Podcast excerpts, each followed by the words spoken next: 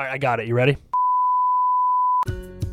Yo, Crewbies, welcome back to another HMC Studios Presents episode. On this episode, we are going to be ranking our favorite horror directors. I am Josh, and as always, I am joined by Eryka, who's also a member of the Hey. Horror Cafe podcast and gaming.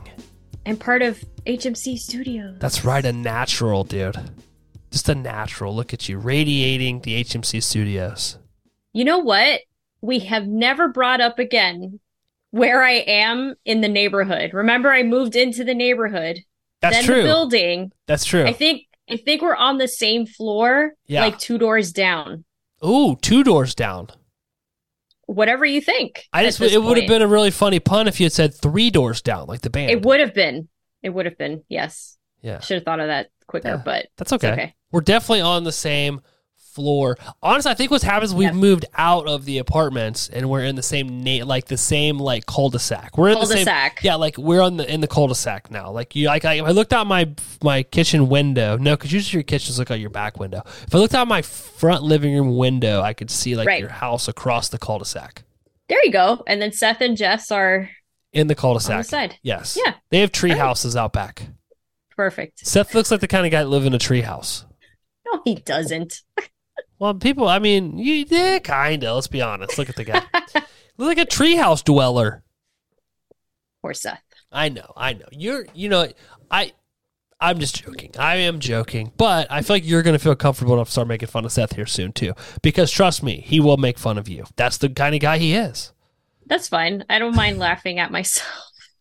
Uh, you and me both. So we decided that these are not the directors that we feel are like would be heralded on like the Mount Rushmore of horror directors. These are our personal favorite horror Yes. directors. Correct. And the funny thing is, I don't know how if we changed it and we were like, "Hey, no, these are who we think are the greatest, the goats." I don't know how it would change your list, but like I told you, it would have only really impacted one of mine. Uh, I don't think it would have changed mine because I still, I can apply it in my point of view. I can apply this as is for who I think the goats are. Maybe Goats. you'll, yeah, we'll see. Was this hard for you to come up with this list? No, you? Not at all. I think after we had decided this is what we were going to do, I think I had it done in like maybe five minutes. Yeah. I I did it really quick today. I mean, I thought about it since we discussed it. I thought about I did have to look it up though. I had to Google horror directors just to Mhm. make sure I didn't realize who somebody was, Ah. but I pretty much had all the people I had in mind, so Yes. it was it was pretty easy. So my strategy for this was to list my five Mhm. or however many I I could like I list I made a big list of just the directors off the top of my head that I am like consciously aware of. okay. And then from there, I had another list on the side that had like slots and I put them in the slots hmm for five. Then no specific orders. The five that I think are my favorite out of those those that list. And then I sorted it into the tops, who I thought, you know, who was five, four, three, two, one. Um and then after that I went and I actually like searched horror directors. I looked at the whole list just to see Yeah. if there was anybody that I had missed or Mhm. that I felt I snubbed. And I didn't think so at all. I didn't think so either. I'm sure people will disagree. You will probably disagree, and that's a okay. I think this is the first time we're going to do a list that we don't have. Well, maybe. No, we're not going to. We're not to have the same number one. You don't think so? I don't think so. I could be wrong, but I don't think so. That is my prediction. Sorry, I'm I'm not ignoring you. I was just writing a note. Um, I figured. we've had a ton. so everybody knows we've had a ton of technical difficulties. My computer's not working correctly. I've got two computers running right now to try to make up for it. Um, which makes me appreciate the simplicity of having one computer to run this entire thing with. So, um, yeah. Did you have any honorable mentions? Uh, yeah, I could have one. You could have one. Yeah. Okay, I have two. Oh, So when we get This is gonna be fun. started, should I'll we do. start with the honorable? well, yeah, let's do that. But I will do my first Okay. one. You do yours, unless you have to, and then I'll do my second honorable mention, and then you can jump right into your fifth if that's okay. I have to. I can do two honorable mentions. Okay, fine. Then we'll do. Fine, we'll do two then. Fine. Gosh, I argue with you like I argue with my sister. Um, Okay. so when you were looking at these directors, was there anything that you felt they had in common? Like, are they very similar? Like, what what stuck out? Uh, when you see who they are, they do have similarities in uh artsy, elevated ish. Great. That's why I said we're not gonna have the same stuff. But that's fine because I think it'll be interesting to see what you picked. So do we end the episode now? no, because I want to see. I want to. I still have hope. Yeah. Um, this you saying that made me cringe a Worried? little bit. Uh, I know. not not worried. I'm not worried. I I I um expected it, I would I would think so. and I would think you probably have a pretty good indication or idea of who my or is on my list.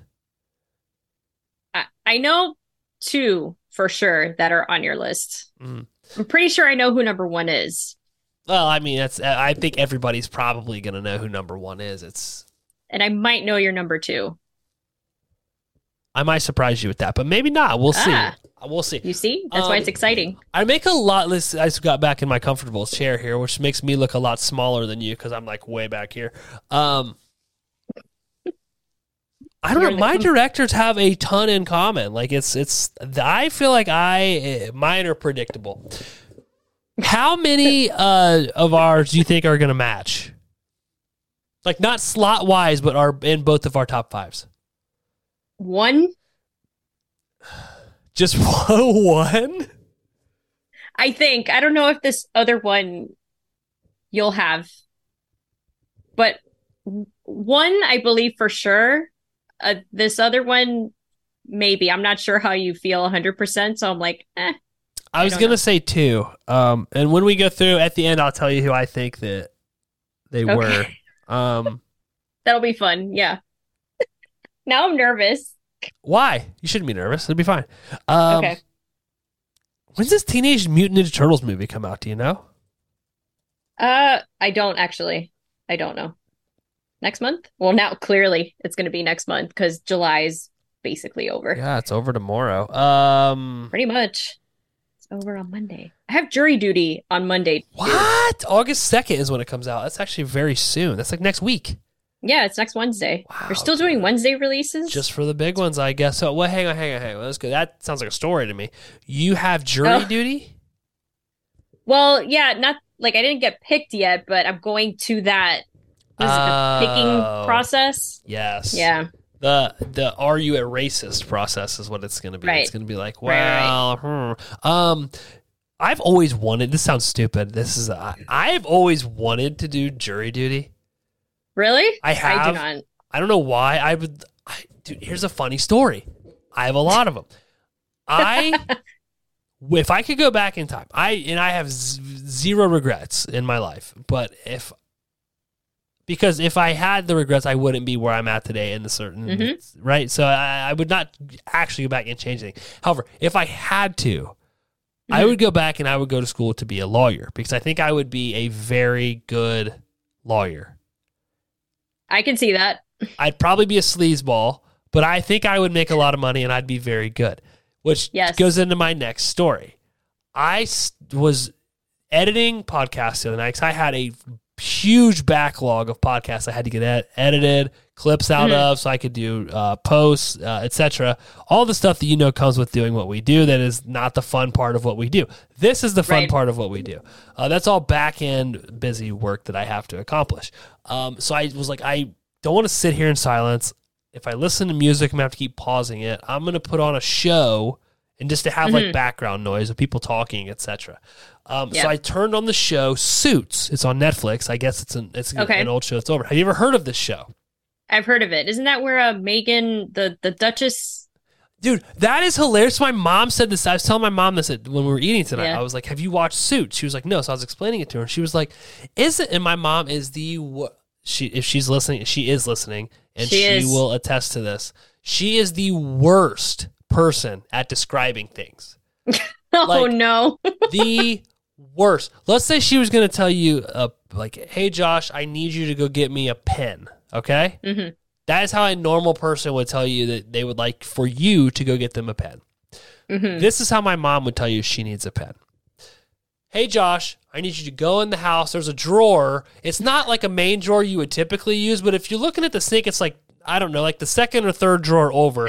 Um, pull it out, and there's like a stapler and some uh, writing pads. And if you move that stuff around, there's a thing. I think it's like green or yellow. You know, it's one of those things that you uh, that you do the thing with that you would use it. You know, like this. How do you not understand what I'm saying? I, I need you to go get it.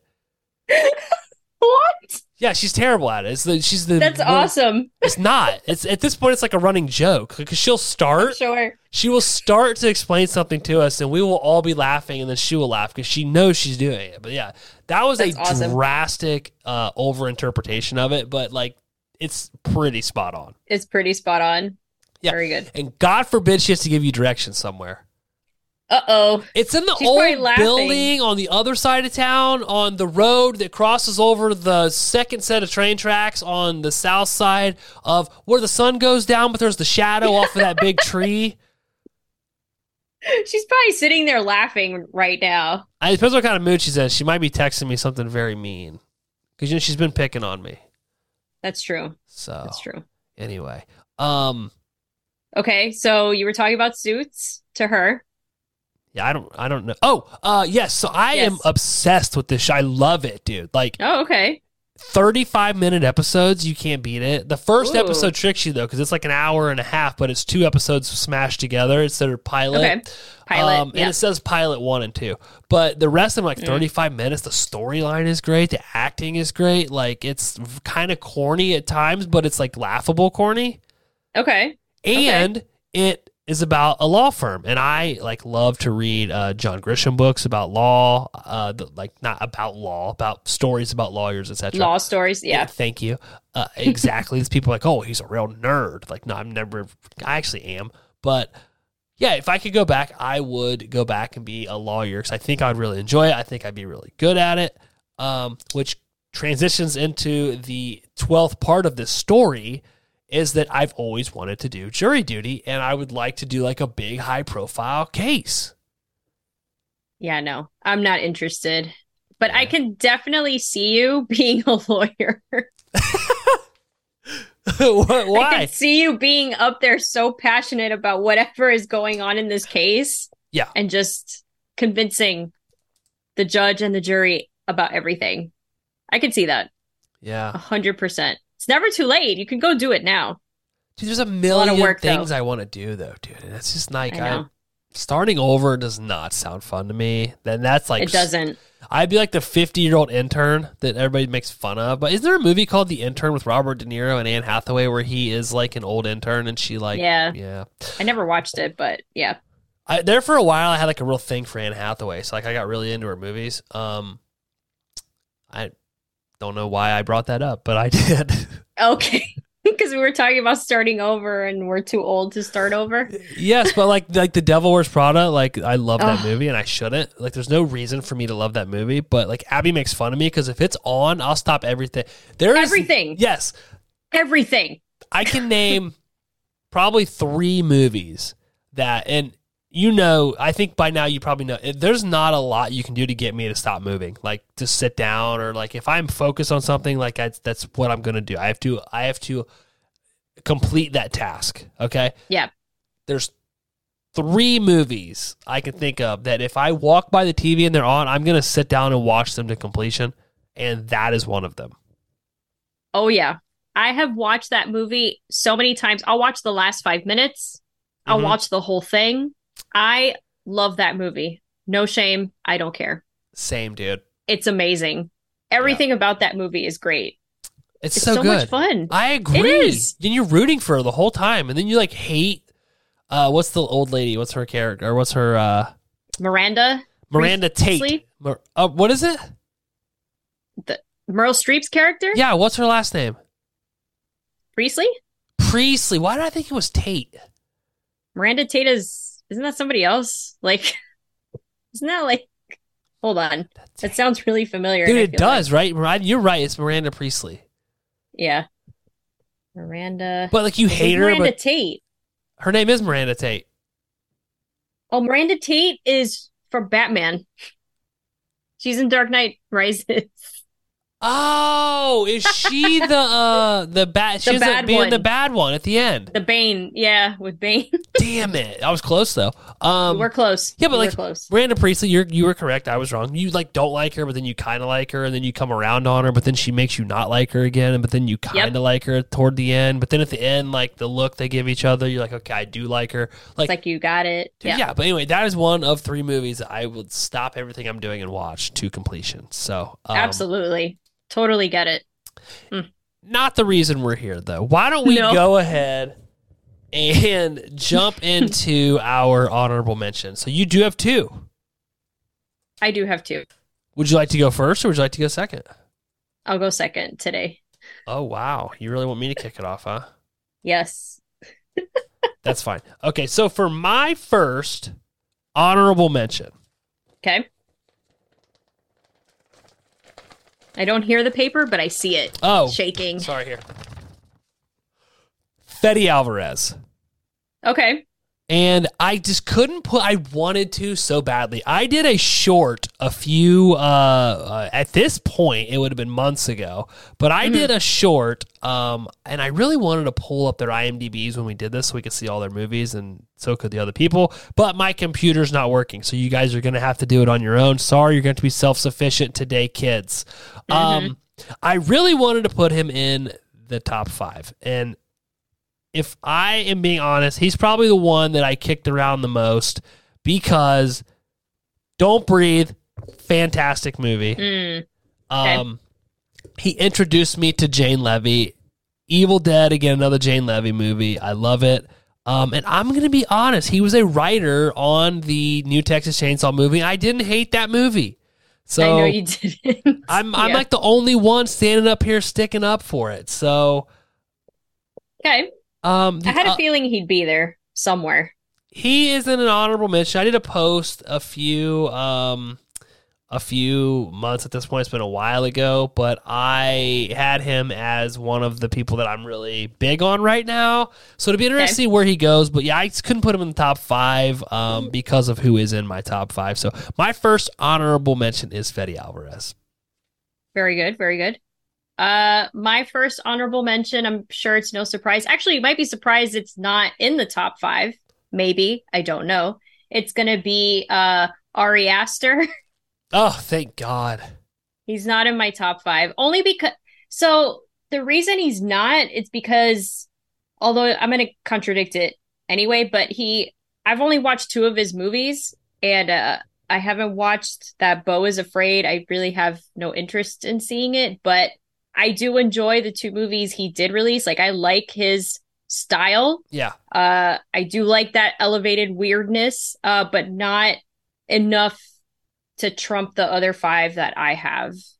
Um and uh, I'm still excited to see his movies and see what weird crap he's gonna put out next. He does do some weird stuff. Let me ask you this question though. Yeah. Do you think that he is going to so let's say he's at the end of his career, okay? He's at like John Mhm. Carpenter age or you know, RIP Wes Craven. Uh, and we look at his entire portfolio of work. Do you think he's going to be considered a horror director? Well, and that's the thing too, because I don't really understand what this Beau is afraid is gonna be. So that kind of that's why I put him down too. It's like, ah, are you really? I feel like So- Hereditary 100% is a horror movie. I feel It like is. Midsommar teetered the line of like dark comedy slash with horror elements Really? to it. Yes. Oh, I Very. thought it was horror the whole time. Uh, but I also fucking hate that movie. So, I know you do. but I feel like it at best. This is me trying to find something nice to say about that movie. Is That's it nice. at best it is Mm. dark comedy with horror elements that thought it was way smarter than it is. Mm. Just my opinion. I know there's a million and a half people out there that disagree with me. Um, then this Beau is afraid. I think is also some sort of like fan, like not horror to Correct. me I personally. think. So Yeah. I don't know. It'll be interesting to see where he goes from here because I wonder if that like drama, because you see that Mhm. in all three of those movies, which I don't. Yeah. Again, I haven't seen Beau is Afraid. This is just based on what I've been heard the movie is about or, or have read about. But with even with Midsommar and Hereditary, it's very much drama driven Yeah. uh, storylines, family drama driven storylines. Really, when you think about it, so it'll be Yeah. interesting to see What he does next. what he does. if he does anything next. And that's the thing. How do you keep up, right? This, because now in my head, he is that. He makes these kinds of movies. How long can you keep that up and keep people's interest I and not make it a three hour movie? Because Beau is Afraid is also Oh, a three hour movie. Another reason I am not interested in uh watching it, to be honest. like do you think that these writers are incapable of telling their story in 90 minutes or do you think that they think we are too stupid to understand their story in 90 minutes I don't know. I, I just think that they think we need more when it's like I don't need more. I don't maybe it does maybe it is teetering on we're not smart enough and we need all this content. I just think they like having all this time to tell a story. Mhm. Sometimes it's beneficial and sometimes it's not. Like I don't understand a movie being three hours. Two and a half is already really pushing it, but you know what? If it really adds and gives me a great story, but that extra half, there's no need. Mhm. I'm sorry. There is no need. Most of the time, there is no need beyond an hour and a half and an hour and 45. I agree with you. I think you and I maybe discussed a movie two or three episodes ago where we said that it actually would have benefited from another 10 minutes. I don't remember what the movie was. Um, Me either, but I think we did. Yeah. yeah, For once. For once. I'm going to sneeze. Hang on. Yep. Man, Bless and you. it's on camera. It see how ugly I am when I sneeze. Nobody looks good sneezing. I don't know. I bet there's some hot sneezers out there, dude. Let's not let's not guess. underestimate the hot sneezer. That might be somebody's thing. That might be somebody's little uh, category they click on Pornhub is hot sneezing moms. You know what I mean? I was about to say, maybe it's like an OnlyFans thing. Ooh, I want you to sneeze into this teddy bear and mail it to me. Ugh. Oh, God. How do you think of these things? What is wrong with you, dude? Uh, I don't know. anyway, uh, that's my honorable men- one of my honorable mentions. One of two. My second honorable mention, and this pains me to put him here. I really, I was working so hard to work him into the top five, and I just, I couldn't do it based on his breadth of work. There's just not enough there yet. Mhm. Mister Andy Muschietti. I hear you. I hear you on that. I think he's made arguably one of the best horror movies ever. In it, Yeah, chapter in one. It. Agree. Yeah, Mama, his first movie wasn't bad, It wasn't great. It's just a it wasn't great. It was just okay. Yeah. It fantastic. It chapter 2 was never going to be as good as it chapter 1. Um agree. it's just it wasn't. It's not a terrible movie. I think I still rated it pretty high, but in comparison to it, it's just it's never going to be it It's chapter perfect. 1. Right. It's a perfect movie. I 100% agree with you. It chapter 1 is a perfect movie. Um and then he's done like The Flash. I didn't watch it. It's not a horror movie. So it'll be interesting to see where he goes uh from here. But I just based off of Mama It chapter 1 and It chapter 2. Let's be honest, that's basically one really long movie that they were smart enough to break up into two. Yeah, yeah. I, I couldn't put him over any of these other people, which is going to be a huge uh, me putting my foot in my mouth here in a minute because uh, we'll get there. We'll get there. I know. I, I contradicted something already too, so it's fine. Who cares? It's our list. It doesn't matter. Yeah, it doesn't matter what you people think, okay? Exactly. It's our list. Uh, my second honorable mention is actually going to be uh John Carpenter. Believe it or not. okay. Wow. because I mean, I haven't watched everything. I'm looking at the list now. The way it's like, what what is she looking at? So I've seen Halloween, The Thing, Escape from New York, They Live, and well, Big Trouble Little China is not a horror movie, but and I don't know why, but Escape from New York is considered a horror movie. I don't understand why, but it is. Uh, have you ever watched that? Say it again. Escape from New York. Uh, with Kurt Russell. Yeah. No, I've never seen. I would like to because they're redoing it. I think. Um, oh, are they? I, I didn't know that. I believe so. Um, in some categories, they have that as a horror movie. It's definitely sci-fi. Uh, but I don't. Anyway, I enjoyed John Carpenter's vision, and I think he's added so much. So it, it's biased too because I feel like he's added with Halloween and The Thing alone. I think he's added so much to horror. I didn't even realize he did The Fog, so I'll have to check that out.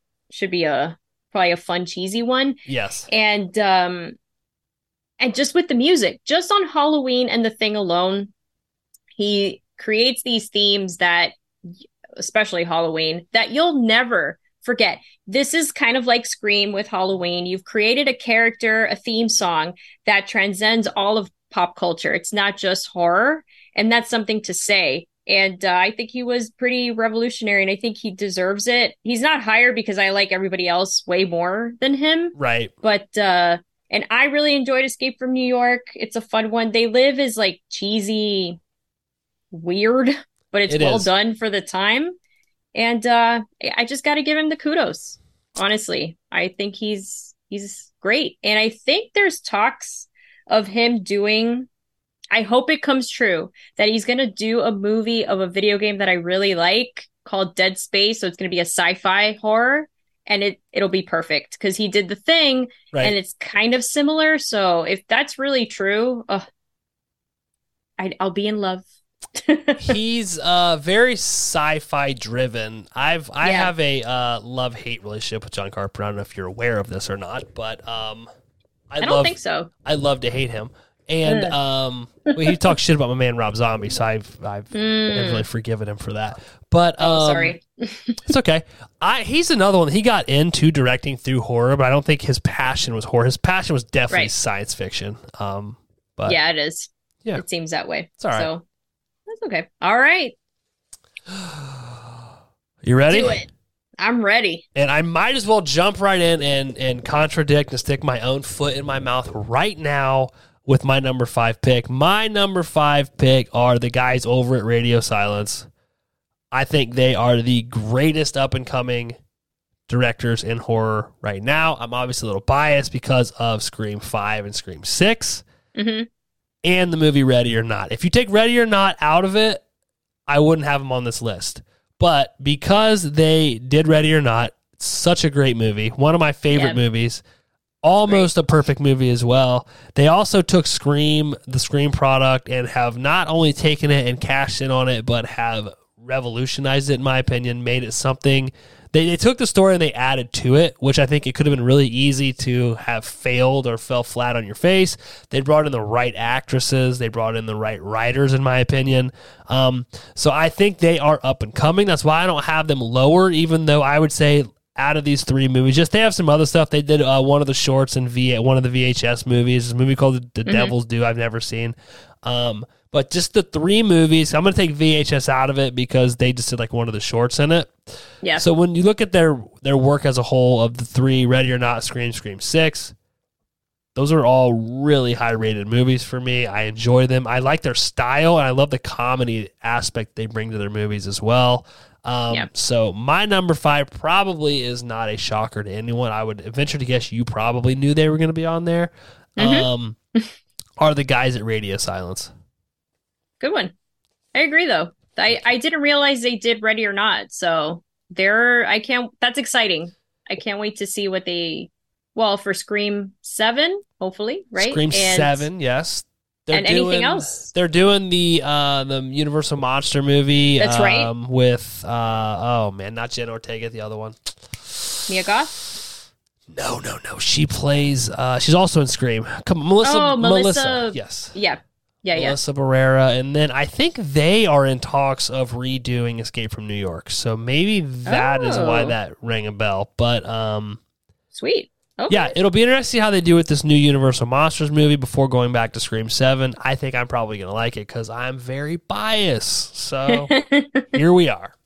well, they're doing a great job. So, and I'm not into those monster movies. So if they can make it fresh, modern, and not too, I don't know, monster monster stuff can be very cheesy. Yes. Which they kind of, I mean, Ready or Not was pretty cheesy at times. But it was great. It was I done. agree. It was well done. I think they'll be able. I think they'll be able to pull it off. The other thing is, Yeah. I hear that. I guess it's about Dracula's daughter. So it's not Oh. like they're redoing Dracula or they're redoing. I again, I this is just what I've heard. Yeah. Um, and I could be completely wrong. I'm gonna look that up before I look like a real idiot on here. But some, I am almost positive that's the case. But I could be wrong. I've been wrong before. Or you could be absolutely right. Yeah, they're just calling it Radio Silence's monster movie. They're not giving the title yet. I was Uh. under the impression that it was supposed to be about Dracula's daughter, but um, Okay. nonetheless, it'll be exciting to see what they do with it. I think it's gonna.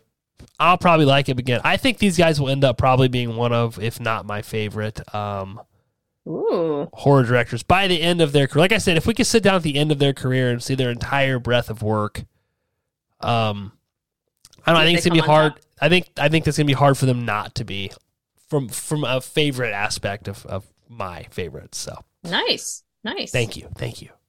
Okay. Uh my number 5 is James Wan.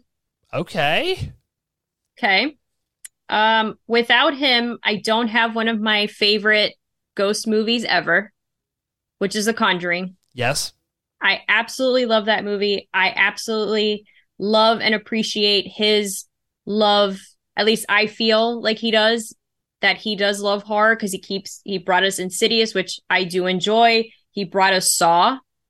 You know, yes, this is these are great franchises that this man has created. He has created a whole universe from just The Conjuring. Insidious is on its is on its own, and it's going to become right because that was in one of our episodes that it's going to have spin-offs. yep, I mean, this man has catapulted horror in the 2010s to a whole other to a whole other level has brought a fresh take on ghost movies. So I really appreciate his work. I like his style too. I like that he always uses the same composer, so all his movies have the same tone, the same sound.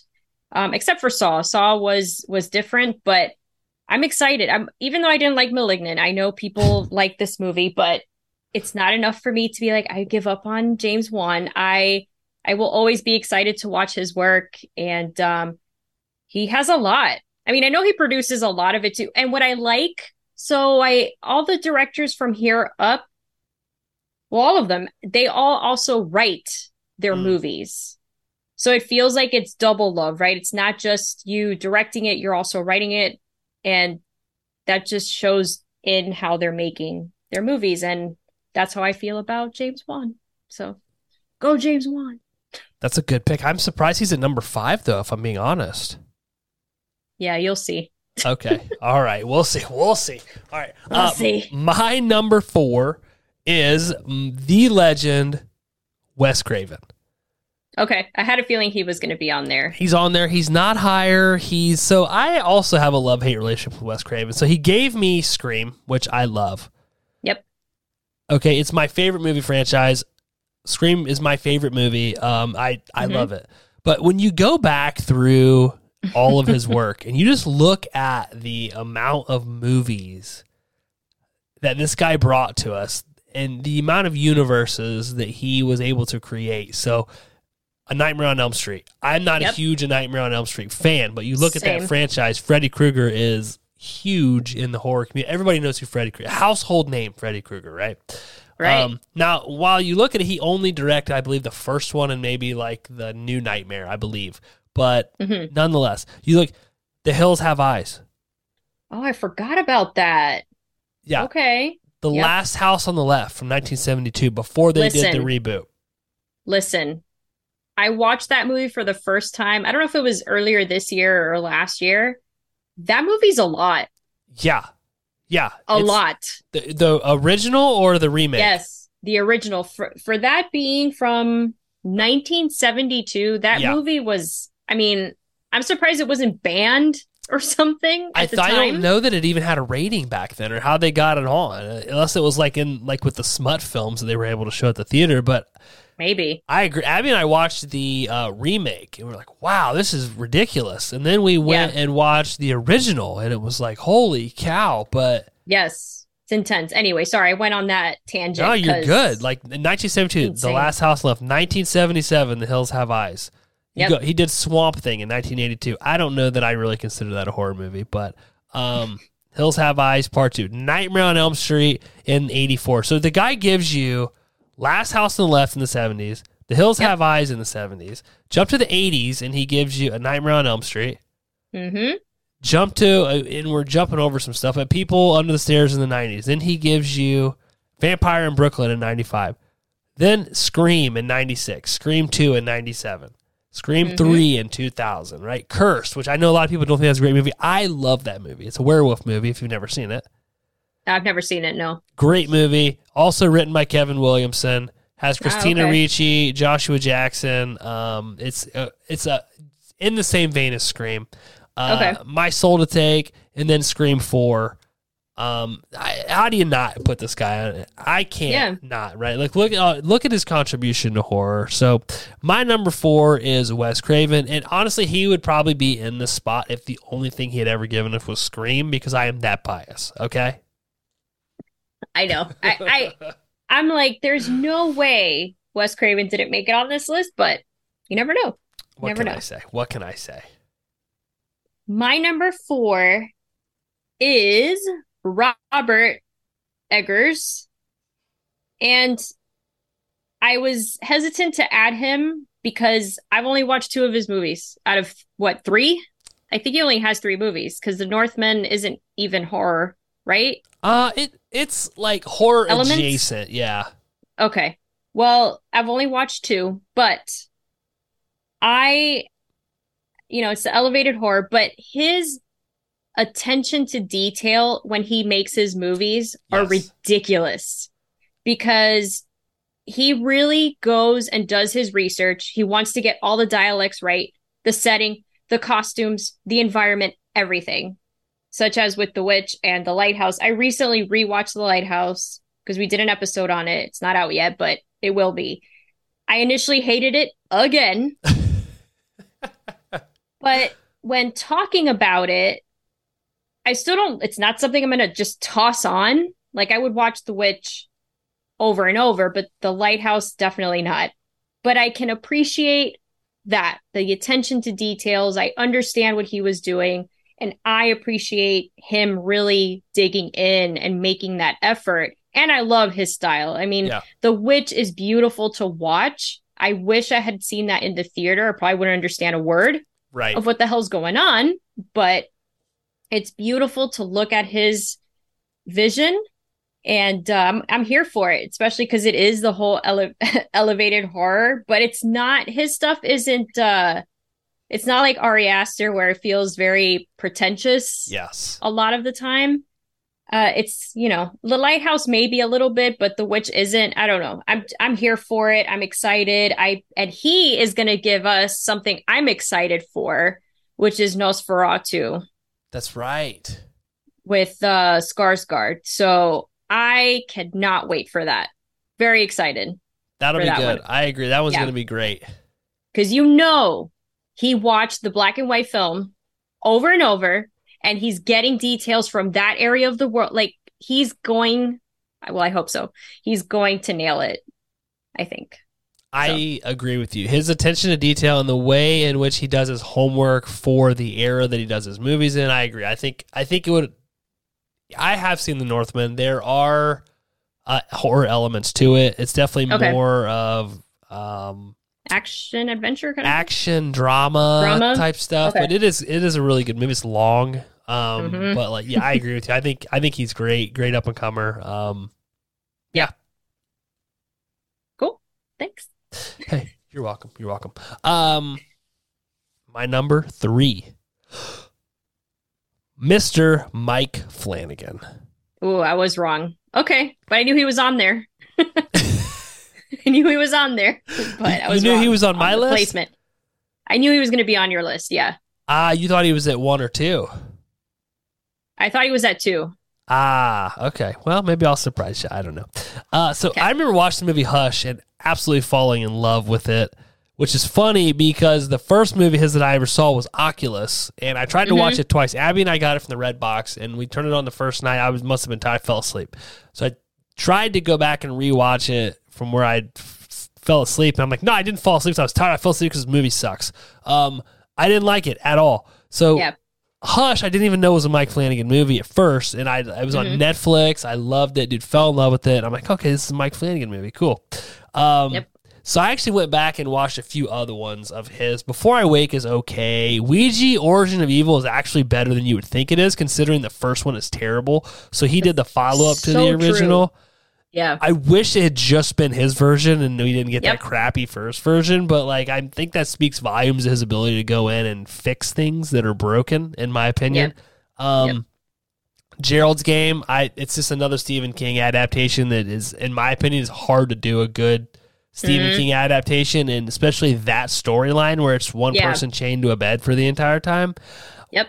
Where he really, in my opinion, put his stamp on the horror genre is The Haunting of Hill House. That series is perfect top notch. Yeah, perfect. I can't think of anything that's wrong with it. And the performances that he gets Mhm. out of his actors, I know um his wife is oh what's her name? Um, Kate Kate Siegel Siegel. Yes, I always mix her up and the the the actress plays Peg Bundy because her name is Kate Sagal. I, Mhm. I don't know. Anyway, yeah, just when you go back and you read about the amount of work that that those two put into Hush and learning the mannerisms, because his wife obviously is not deaf. Right. Um, Right. But just the acting and the performances that he gets out of his his characters who who are in these movies and these shows is just fantastic. So I think that also speaks volumes. Um, Yep. Thought he did a really good job with Doctor Sleep, which I think it added. I think, and I'm a huge non Ewan McGregor fan. Like I don't like the guy at I all. I don't like anything that he Yeah. does.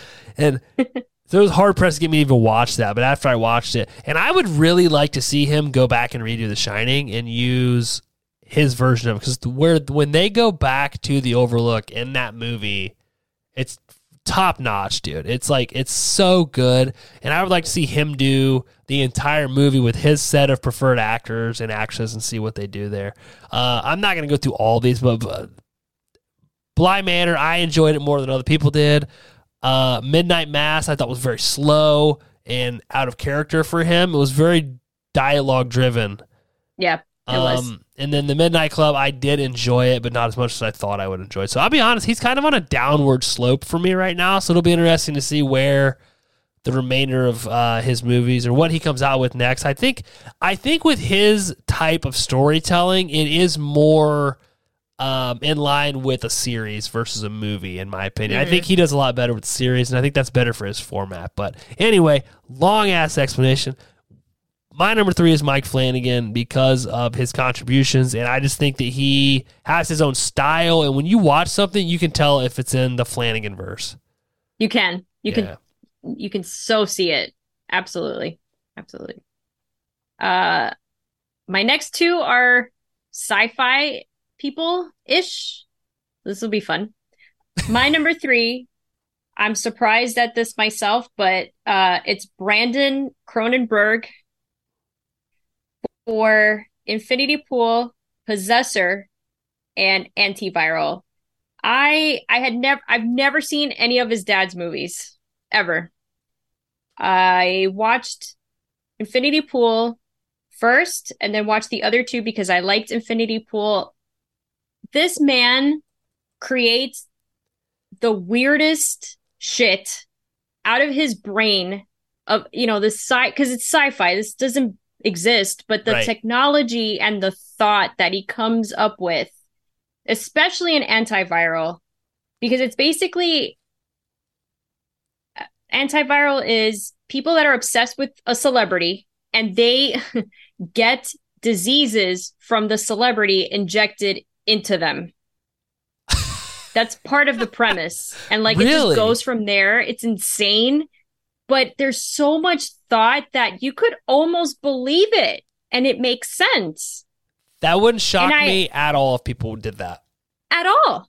At all. And then possessor, it's about going going into somebody else's body to do like secret missions basically. It's just it's so strange what he comes up with, but it almost feels like it's possible because it's mm-hmm. it's a kind of a mix of tech horror, which I do love tech horror because I it's freaky out there what can computers can do and will do Right. and I also like so all of these directors. I'm unfortunately going to say the same thing that I do love their filming style, how they envision everything by colors or just how they frame it.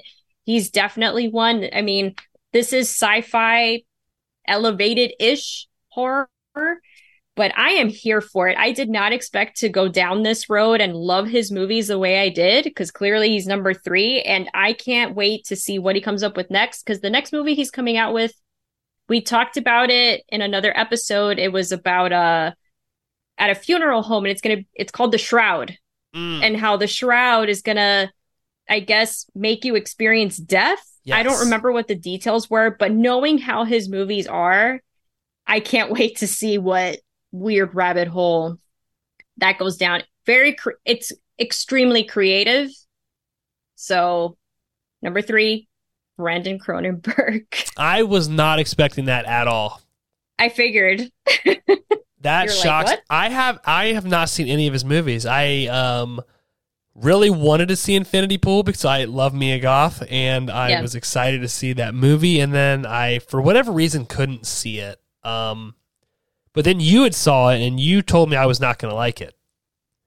I don't think you're gonna like it. I don't. I mean, I, I, you could surprise me, but it's out there. I don't think you'd like any of his movies. Well, I was going to say, and then like Possessor, I've seen people talking about it and how great it is. Yeah. And I'm like, okay, you maybe. might like that one out of the th- well, maybe antiviral too because it's so weird. But possessor you might like, but Infinity Pool. Yeah, I mean, you'll like Neil Goth, that's true. but, That's true. Um, but yeah, I had a feeling that one was going to throw you for a loop.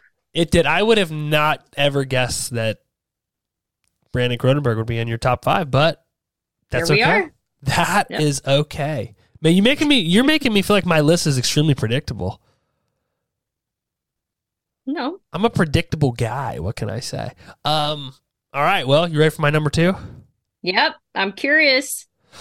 Do who do you think it is? If you had to guess, I I honestly don't know because I thought Mike Flanagan was going to be number two, mm-hmm. and I mean, I still think I know who number one is, but I could be wrong. Hmm. All right. My number two is James Wan. Really? It is. It is. That surprises you. I didn't think he was going to be on your list at all. Really? Yeah, because well, no, you do like The Conjuring, but I know you. I know you're not really into Insidious, and I know you like Saw, but I don't know. I didn't think he was going to be on your list. Interesting. Interesting. I do. I think. Wow. And I think I said Very this nice. on a previous episode, and you uh, seemed kind of shocked. But I said I think that he will go down as the greatest horror director of all time you did say end. that. by the end of his career.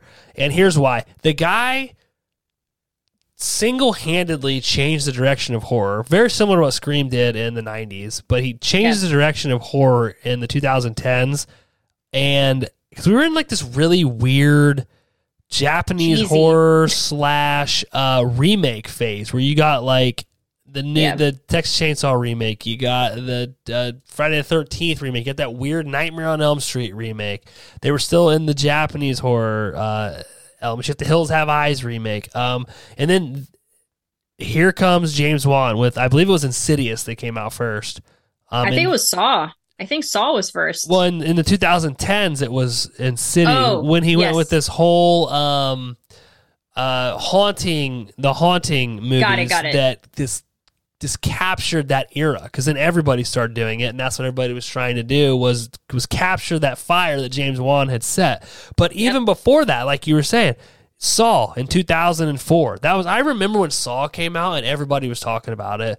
And of course some asshole ruined it for me. They were like, "Oh yeah, I can't believe he was in the room the whole time." It's like, No. Damn it, man. Oh, that's so annoying. Because that's I'll never forget being in the theater. Because I went to watch that in the theater and just be the theater was shocked shocking. at that. Shocking Yes. ending. Great was great. story.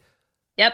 It has that James Wan feel to it with all those quick cuts. And it's so funny if you watch his movies, they all have that for the most part, at least in certain aspects I'll get into. Uh, Dead Silence. I love Dead Silence. I, I, we just rewatched it for uh, an episode not too long ago when we did. Uh, did we do James Wanuary or I don't remember. We did a whole month of James Wan movie. We did Dead Silence, and hmm I know it doesn't really hold up, but I still have a soft spot in my heart for that movie. I think it's great. Um, again, Insidious, We've already talked about it. It's it's um what it did for horror, what it inspired. The Conjuring, I think The Conjuring is an almost perfect movie, if not a perfect movie. I love The Conjuring. Uh, it's one you can just put on and watch anytime, and I think it's aged very, very well. hmm So you look at just from that aspect. You've got the Saw universe. You've got an Insidious universe. Like you said when you said James Wan was your fifth. You've got the Conjuring universe, which is then even transformed into this Annabelle universe. Um, The Nun. the Nun, the Curse of La Llorona, all stuff that has transpired because of this one person and his one vision and his this the stuff that he does in his movies that allow for these things to happen. Um, and while I didn't really care for *Malignant* when it first came out, um, the more I watch it, the more I do actually enjoy it. The storyline is really good. Um, the problem with that movie is I think it was mismarketed, and I'm sure people that listen to this get so sick and tired of hearing me talk about marketing. But like it was James Wan returns to horror. It had a very Uh. um it had a very dead silent slash like insidious vibe to it. And then like Mhm. But right out of the gate, like it tells you it's not what you think it's gonna be. Like right out of the gate. Like it's like because Abby and I are watching, we're like, what is this movie? And it Yeah. continues to live up to that all the way through. So I'm excited to see what else he does with horror. I think just when you look at Saw, Insidious, The Conjuring, what other horror directors have contributed that much to horror? I just named. Wes Craven's contributions, who's arguably one of the greatest horror directors of all time. And Yeah. I don't know. I just don't see how anybody is and, and somebody coming into like your Ari Asters, your Robert Eggers, um, all these newer horror directors, they're not doing what he did. And they've you know, look at what he did from 2004 to 2012. Like it's just like this created what we know as horror today based off Yep. of those movies from then. So, I, what he's done is magnificent. I I really do think he will go down as as probably the greatest horror director of all time. It'll be interesting to see where he goes moving forward because he does hop in and out of the horror genre. He's done Fast and Furious movies. He's done the Mm. Aquaman movie. He's doing the Aquaman 2 movie, I think. That's right. Yeah. Um, so it'll be interesting to see what he does. But I think uh, for me, James Wan number two, I think he's going to go down as probably the best horror director of all time. And he's still relevant, right? Because just like anything in celebrity or in entertainment, music, movies, actors, actresses, everybody seems to have a lifespan, a shelf life, Yes. and then they just disappear. But he has been around and is still relevant in horror in 2023 and will. I agree. I think he will go down as a Wes Craven of our time, right? Because he's Yes. created these staples that we can watch The Conjuring when we have grandkids, right? And be like, oh, this movie was amazing back Right. in my day. Then we can really bring that up, this back in my day stuff, Right? Because exactly. our parents now are saying that about their movies right. back then. And we can say that, I think that's for our generation to be able to uphold. Hundred percent, and I like the comparison to Wes Craven because you look at like James Wan doesn't direct all of these spin-offs of his Right. movies, so he's actually even further contributing to horror because he's allowing these other up and coming directors to take his property that is already successful, mm-hmm. use that to kind of dip their toe or get their foot in the door. Uh, for them to kind of piggyback off that, but then if it's successful, it's good, and people like it, then they can go off and do their own stuff. So it's even further contributing to the genre. Yep. So I agree. I probably should have had him higher, but oh well. That's all right. It's, It's your fine. list. It's your this is this is Yeah. your list. Well, this is our favorite. So I think we should do now. We should do who we think are the goats. Mm. This is our favorites, right? This is our personal favorites for whatever reason. It Yes. would be fun to do the other version. Well, So I go. I looked at it from both standpoints, and like I said, mine really only changed one. Mine maybe. would change actually. Then, Yours would. yeah, Gotcha. Hmm. I'm just very hard headed. Is the problem, and I think that what I think everybody else should agree with. That's the problem. Is is Got it. Is I think I'm smarter. I'm Ari Aster of podcasting. how how mad were you when I brought him up? I was. I honestly, I thought you were going to have him much higher. Oh, well, see, at least a win. I didn't have him that high, but I I know you you kind of like Robert Eggers. I like him a lot. I respect him a lot. Um, I'm. I think Yeah, he's gonna. so- He's gonna do a lot of. I. He hasn't put out a bad movie yet, unlike Ari Aster. Um. I think he'll do better than Ari Aster. Uh. I think so too. He's not. Uh, he is. He does have some weird stuff, but it's not as like the the Northman gets really really weird. Um. Mm. I would okay. say, and again, if you like his other stuff, I would suggest that you make the time to watch it because it really is a really well done movie. I will. It's just it's the length. I. Again. I get. I Trust have me. to be I have to be awake and ready. a lot of for that. coffee. A lot of coffee. My number two, another sci-fi, kind of questionable if he's horror, but I can argue that it's horror. Is Alex Garland? Not sure if you saw that coming at all because I bitched about the movie Men a lot last year. Not bit uh, in a good way, uh, but that was my movie that I just talked about all the time. Mhm. Uh, he's his stuff is definitely not for everybody. It is also kind of like a Cronenberg where it's very out there because I have Annihilation, Ex Machina, and Men. And while they're not, well, Men is horror, but the other two are kind of adjacent ish, Mhm. but they are, they have the horror elements to it. With him, it's that, it's the visual. Oh, and he wrote 28 Days Later. Okay. So there's that, and then he's going to work on that on the third one, which is exciting. years later. Right. There we go. I couldn't remember what the hell it was. Months, years, I don't know. But I really like his style. Also elevated tech, sci-fi.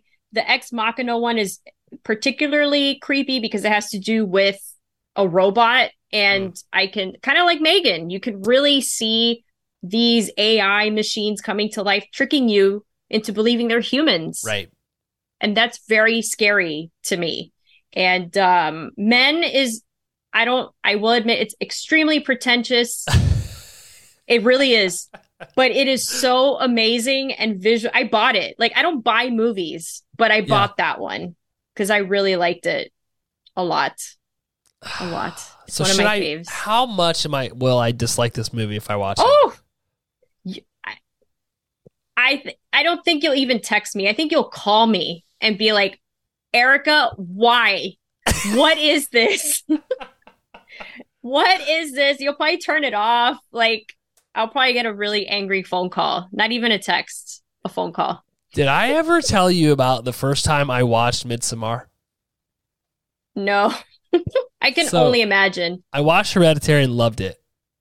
yeah loved they're it. they're polar opposites And those two. somebody, well, here's the thing. Somebody said, "Oh, if you like Hereditary, wait till you see Midsommar." Mm, It says follow up to Hereditary, and I said, "Oh, f- fantastic!" So I watched Midsommar. By the end of that movie, I was so fucking mad. i'm sure I sent the, long. the meanest, nastiest text message to the person that suggested that I watch this movie. And Yeah. then after I ripped that person's ass, yeah I moved on to the Elm Street Boys because they love that movie and they didn't Yeah. even tell me to watch. it. I believe they told me not to watch it. I think they said you are going to hate this movie Yeah. I then went in on them about how bad the movie is and how much I disliked it and why it was terrible and what and Yeah. it's not one of my better um, Moments. moments. Luckily, these people probably knew this was going to happen, and um, they knew I didn't mean it from a place of hatred. I meant it from a place of loving um ness, lovingness, because I don't want to think that they're that stupid. Got it. Got it. Well, I'm telling you right now, do not watch that movie. Like, not even out of curiosity, because you will hate me. I think you might be like, we're done with the show. like, Oh, I doubt it. I might think it, but I'd never say it. yeah, but I, I really, I strongly do not recommend. Uh, maybe Ex Machina would probably be the only one I'd recommend for you to watch. Mhm. Maybe, uh, because it's the robot situation. You liked Megan, so it, I think you would kind of enjoy that one. The other two you will not. But I enjoy this. I can't wait to see what else he does. I'm excited to see what's going to happen with 28 years later.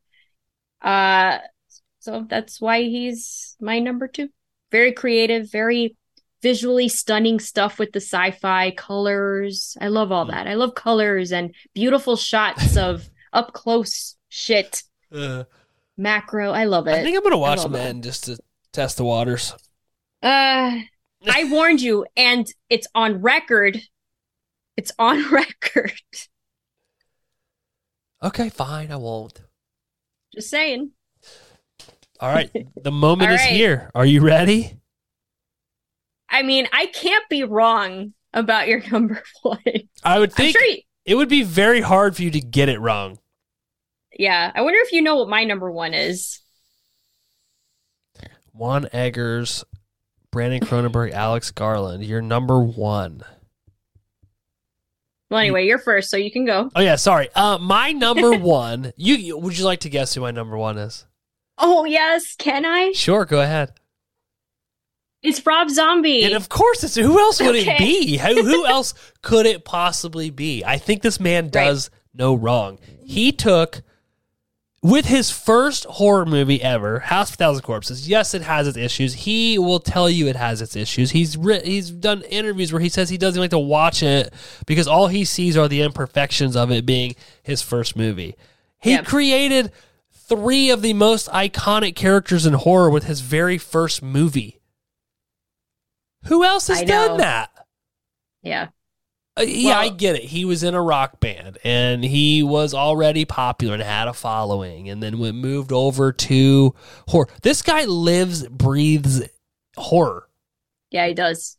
Like I don't He does. understand why he gets so much hate. Like okay, maybe you don't like his his hillbilly, you know, the way his dialogue or the way things are are are said or written in his movies, and you can tell just like when you're watching a Mike Flanagan movie, you know you're watching a Rob Zombie movie just by the dialogue in the movie.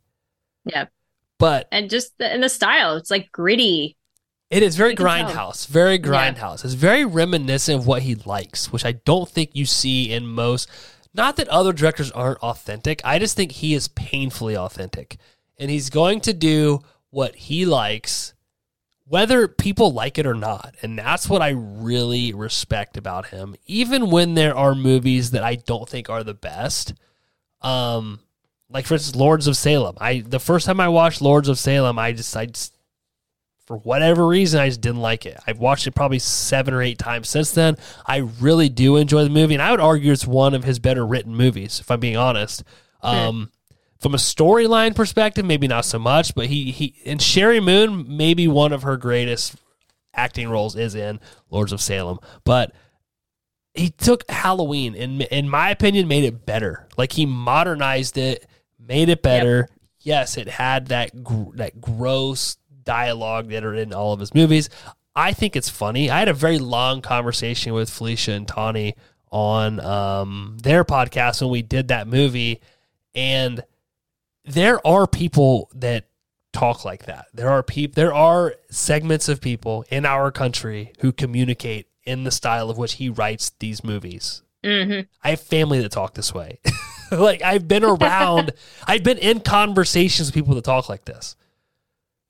Like it's Yeah. it happens, okay? Like, but anyway, with what he did with Halloween, I will never understand the amount of hate this man gets for his Halloween movie. I get it that He does? Oh my god, yes. He gets shit all over because of these Halloween movies. Yes, he like the the the pure Halloween people cannot stand the fact that Rob Zombie made a Halloween movie. They don't like the psychological aspect of what he did with Halloween. I think it was before its time. He was talking and showing aspects of mental health that we didn't talk about when this movie came out. I think it's way ahead of its time. If you want to listen to me talk about that for three hours, four hours, dude, I, HMC podcast did an episode on that movie. I went on Elm Street and did an episode on that movie, and I went on Two Chicks and Horror Flick and did an episode on the movie. You asked me to come on your show and do an episode on that movie. I think we've decided to do corpses instead. Yes. Okay. Yes. I'm gonna try to cut the shorts. I could literally talk about this guy for an hour if you let me. Yeah. But then you go to Halloween 2, which people hate. The first the first 30 minutes of Halloween 2 are arguably some of the greatest scenes in a horror in horror.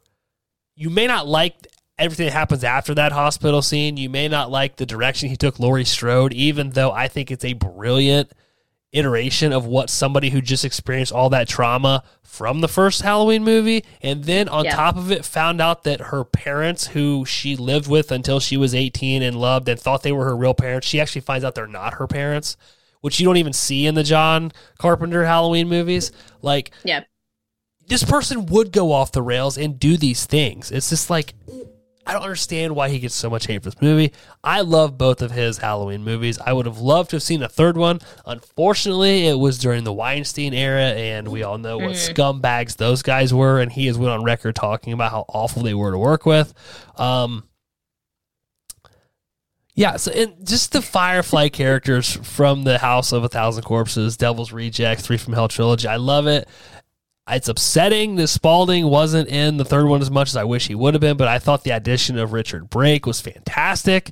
Um, yeah, I just I, I don't get it. I don't know why people hate on Rob Zombie so much, but I love his movies. I think they are hilarious. Um, and that's the other thing. Like I like comedy in my horror, and I think he writes from a very comedic standpoint. Like, yes, they're horror movies, and I think it's brilliant how he can have all of this disgusting, gory violence going on while making you laugh at the characters. And he's excellent in his writing that he actually has you rooting for these despicable, terrible people in most instances. Hmm. Like, th- try to fathom that. Like, he Right. you look at these characters and they're disgusting, gross people. They say the most heinous things and do even worse things to other people. Yet I have t-shirts with their faces on them and I like when I'm watching these movies I'm actually rooting for the villain and you don't know why. You're like I shouldn't be but I am. And I'm like laughing when Otis does these terrible things because of the way they're written and acted. So anyway, I'm to jump off my soapbox now. My number one, like I said, I could do an entire episode just on Rob Zombie, but my number one, my favorite horror director is Rob Zombie. I am terrified of his movies. So that says something. I'm excited to do House of a Thousand Corpses with you because I, I, I told you I haven't watched that since I first saw it. I've only seen it one time. I think I was 15, 16, whenever that movie came out, right? Yeah. It scared me so much because it was brutal, gory. I, you know, and I view horror movies much more differently today than I did a year ago, much more, much less even back when I was 15. And I'm excited to revisit that to see how I see it. Does it still affect me the same way? Go down that rabbit hole because that movie just like, okay, this man just scared the shit out of me. I thought Halloween was fantastic. I saw it in in theater, full house, like opening weekend, Friday night, opening, you know, big theater. It was it was great. I didn't Mhm. under I didn't know that it was hated on. That sucks. I thought it was fantastic getting a backstory to Michael the way we did. But okay, I guess people don't agree. Oh, There's well. a lot of them out there that don't agree, but that's okay. You don't It's have okay, to like everything I like. You should like everything I like. Let's be honest, but you don't have to. Yeah. Yeah. Okay. Yep. So I was right. So can you guess what my number one is?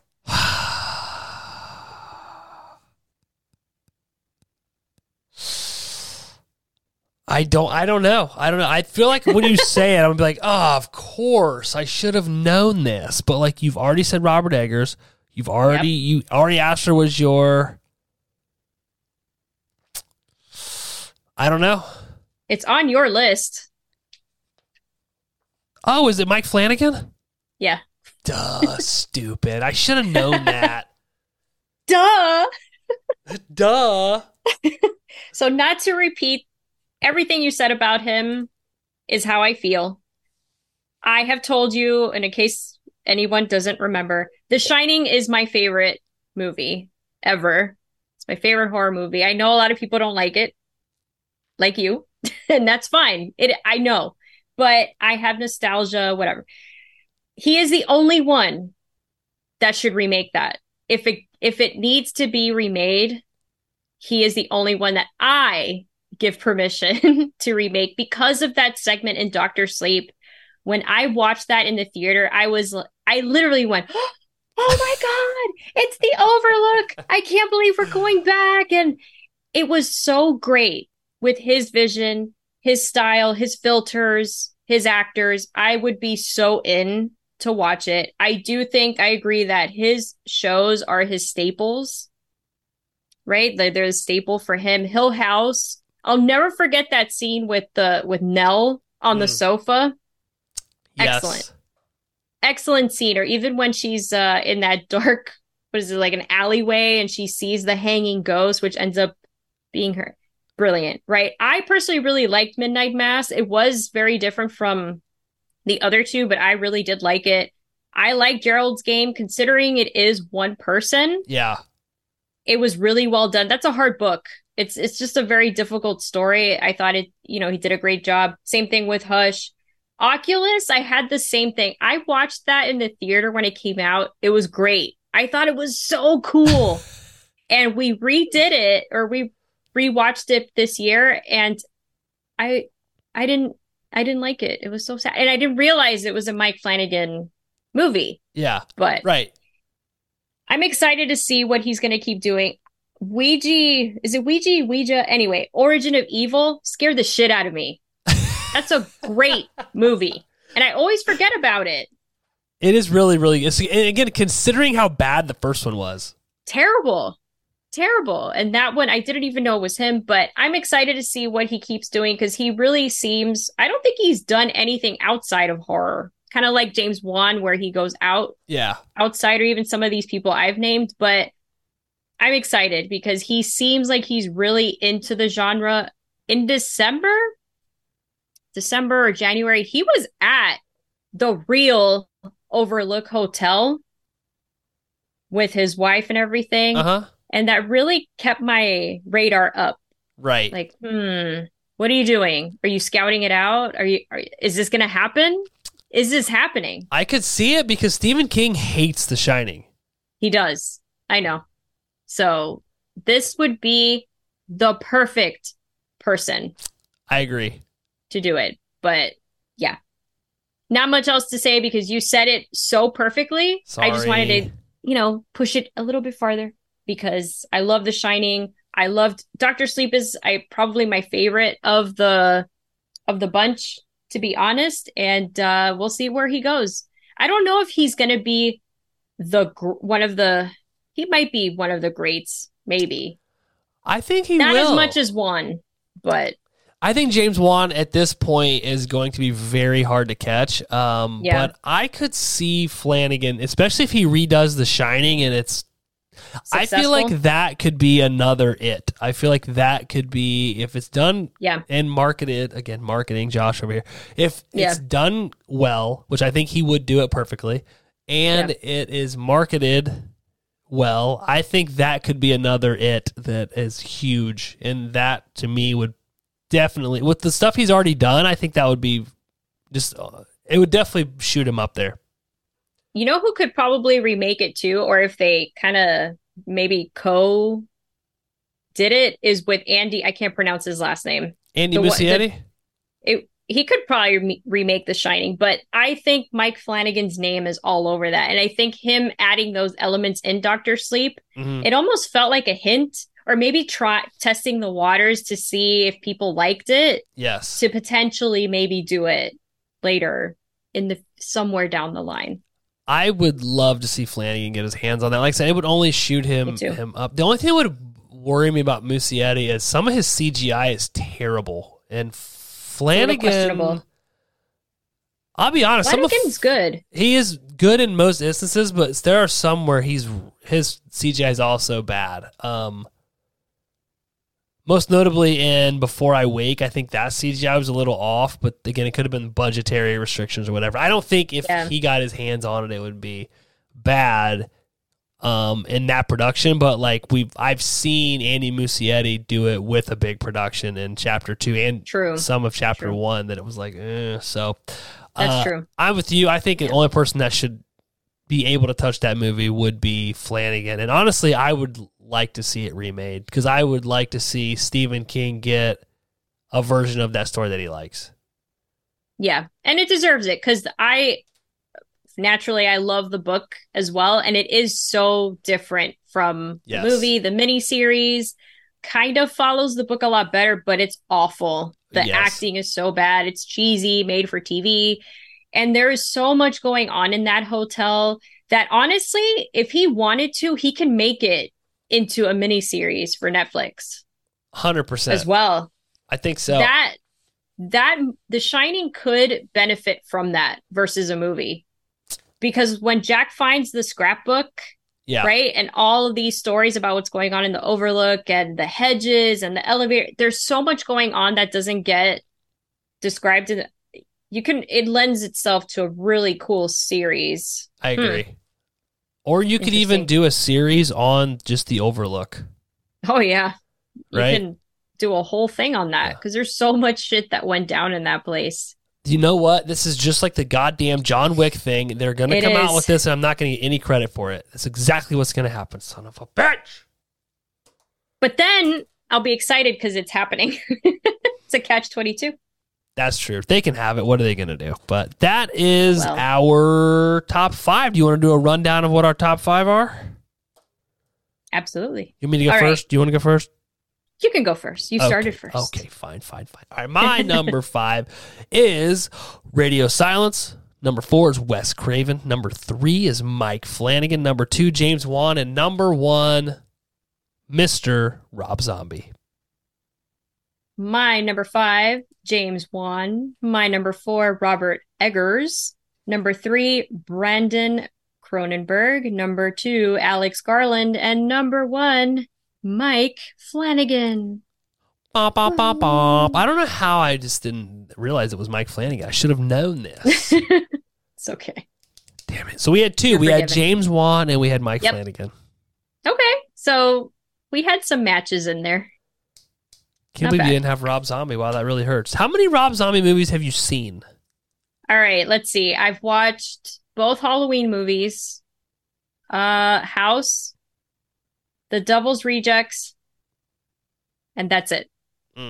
Okay, so you've seen most of them. You haven't seen 31. You haven't seen Lords of Salem. You haven't seen. Right. Did you see The Munsters? I did not. Didn't watch The Munsters. Didn't see Three from Hell. Interesting.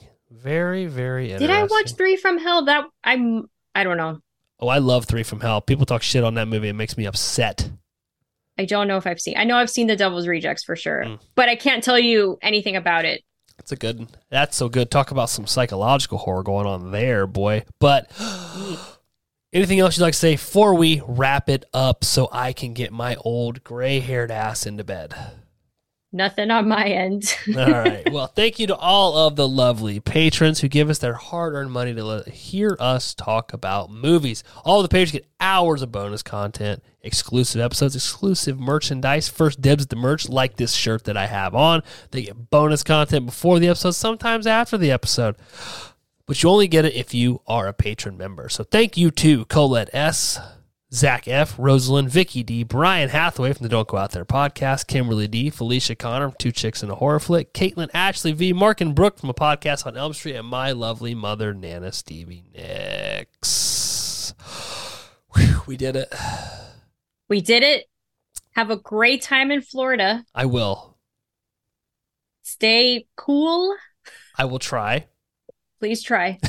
It's dangerous. And return back to beautiful Ohio. Yes, so we can continue our segments. That is correct. And on that note, we are out of here. Bye. Bye. Bye. Yay, yay, yay, yay, yay. Hear my voice going?